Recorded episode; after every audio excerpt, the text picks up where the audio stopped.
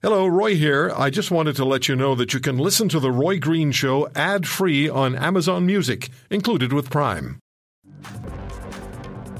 Dr. Neil Rau joins us on The Roy Green Show. He is an infectious diseases specialist in Halton Region in Ontario, also professor of medicine at the University of Toronto School of Medicine. Dr. Rau has been very good to us with his time.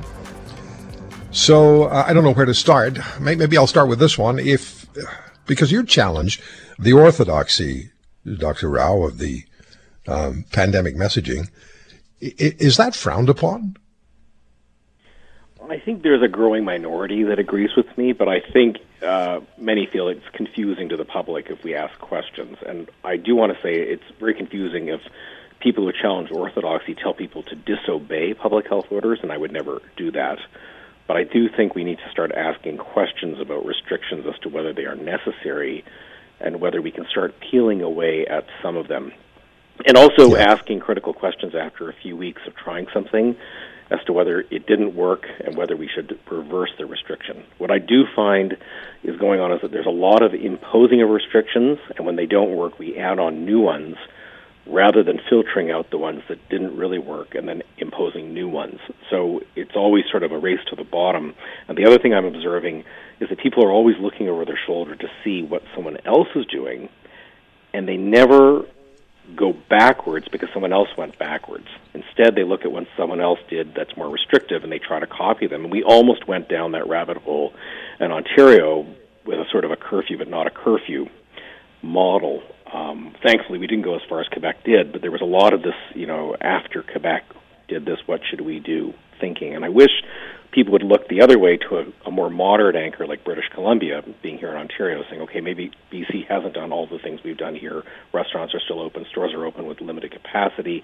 Why didn't we start going that way? Because after all, BC is not a disaster, having not done all the things we've done.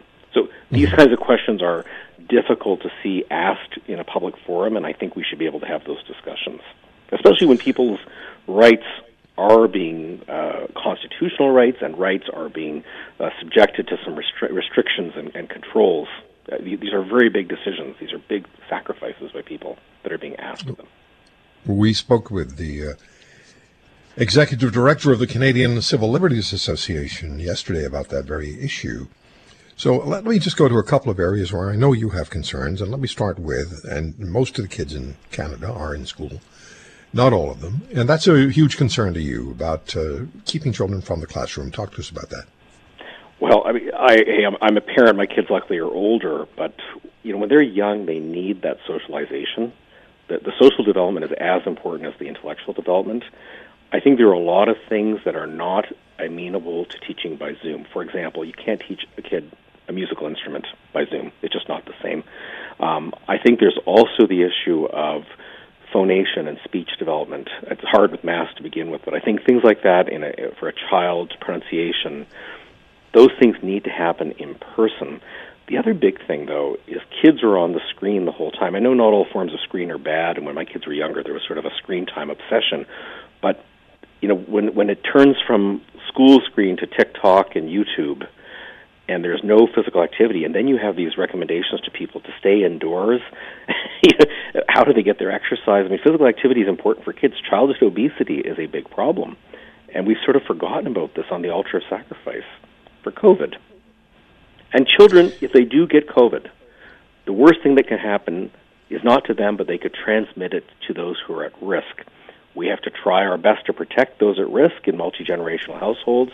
We need to get that vaccine out as soon as we can. There are bumps in that road, it's a slow process. But to tell kids they can't go to school until this precondition has been satisfied that we can vaccinate everyone at risk means kids will lose up to a year of their education when all is said and done.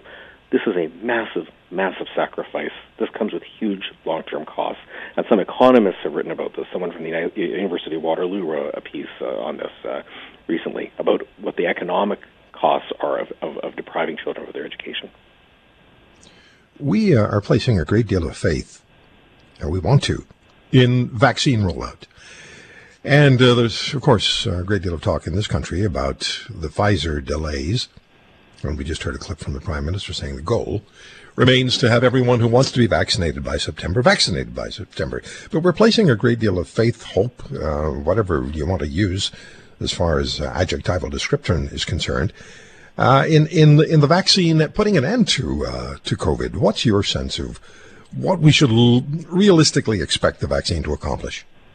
So we definitely have to manage our expectations. And by the way, I'm pro-vaccine, and I've already had my first dose as a healthcare provider. So, point out there. But the ones who really need it are the ones at greatest risk for bad outcomes. That is people in long-term care. They should be the priority. They're actually a higher priority than I am as a healthcare provider in good health. The next priority priority should be people who do essential things. This even includes teachers to some degree, uh, people in factories and food service industries, those who are in congregate settings, public facing, who can't be protected from the virus despite the mask wearing, despite the ventilation, those people also should be high priority. But the problem is availability of the vaccine. And by the time we get the vaccine, we might start to see a natural decline in the number of new cases, in part due to seasonality, in part due to emerging immunity to the virus on the part of those who've already had the virus itself. Um, and as a result, there's also going to be some cases of people get very sick who end up in ICU who die, and those cases can't be prevented despite the fact that we have a vaccine, but that is unfortunately available in a trickle. So to have the faith that the vaccine is going to bring an end to this is quixotic and perhaps unrealistic. I'm not saying we shouldn't try our damnedest to get it out there uh, as much as we can, but I think we have to manage our expectations. And the other issue is we can't keep restrictions going with this precondition of vaccination. Another caution is that we don't know if the vaccination stops transmission.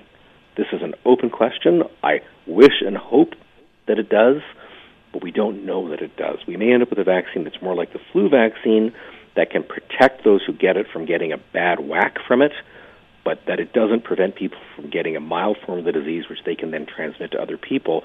This is of relevance for healthcare providers like myself. The idea of my getting vaccinated is for me to be protected from giving it to the people I care for. I'm not sure the vaccine has that deliverable yet, and we need to watch the science carefully. I'm, I hope so, but I'm not sure. Okay. Uh, do you do you think that uh, what Dr. Fauci in the U.S. is suggesting, and he's saying 100 million doses in 100 days, is quite doable? Does that sound right to you? It's doable if they have the supply. Now, the U.S. is a producer of the vaccine, and unfortunately, we are not. So we're at the mercy of what we can get. And then there are other companies making vaccines that are getting licensed. So things could change. But I, I think for us, it's not doable. Maybe in the U.S. it is doable but again, the timing is still going to be an issue. Like it, the vaccine after one dose doesn't give you the same protection as it does after the second dose. So we're having cases of people getting the disease in long-term care after they've had only one dose of vaccine. It takes mm-hmm. four weeks till they get that second dose. So you've also got time not on your side in terms of the impact of this vaccination program on the trajectory, on the outbreak trajectory. So, in uh, it's crazy at the beginning of the show to say to you, the first interview, I'm already short on time. That's the reality of we're just cramming so much into the program today.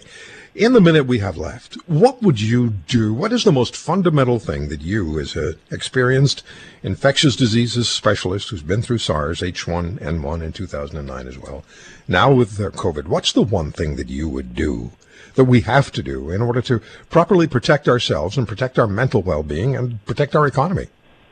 We have to get the kids back to school. It seems obtuse, but people can't work if their kids are stuck at home. It's a, it, it's it's harmful to kid, for the kids. The second really big thing, if I'm allowed a second, is we do have to roll that vaccine out in long-term care as much as we can. But we don't have time on our side, nor do we have supply right now. But we have to try our best. If you want to hear more, subscribe to the Roy Green Show on Apple Podcasts, Google Podcasts, Spotify, Stitcher, or wherever you find your favorites. And if you like what you hear, leave us a review and tell a friend. I'm Roy Green. Have a great weekend.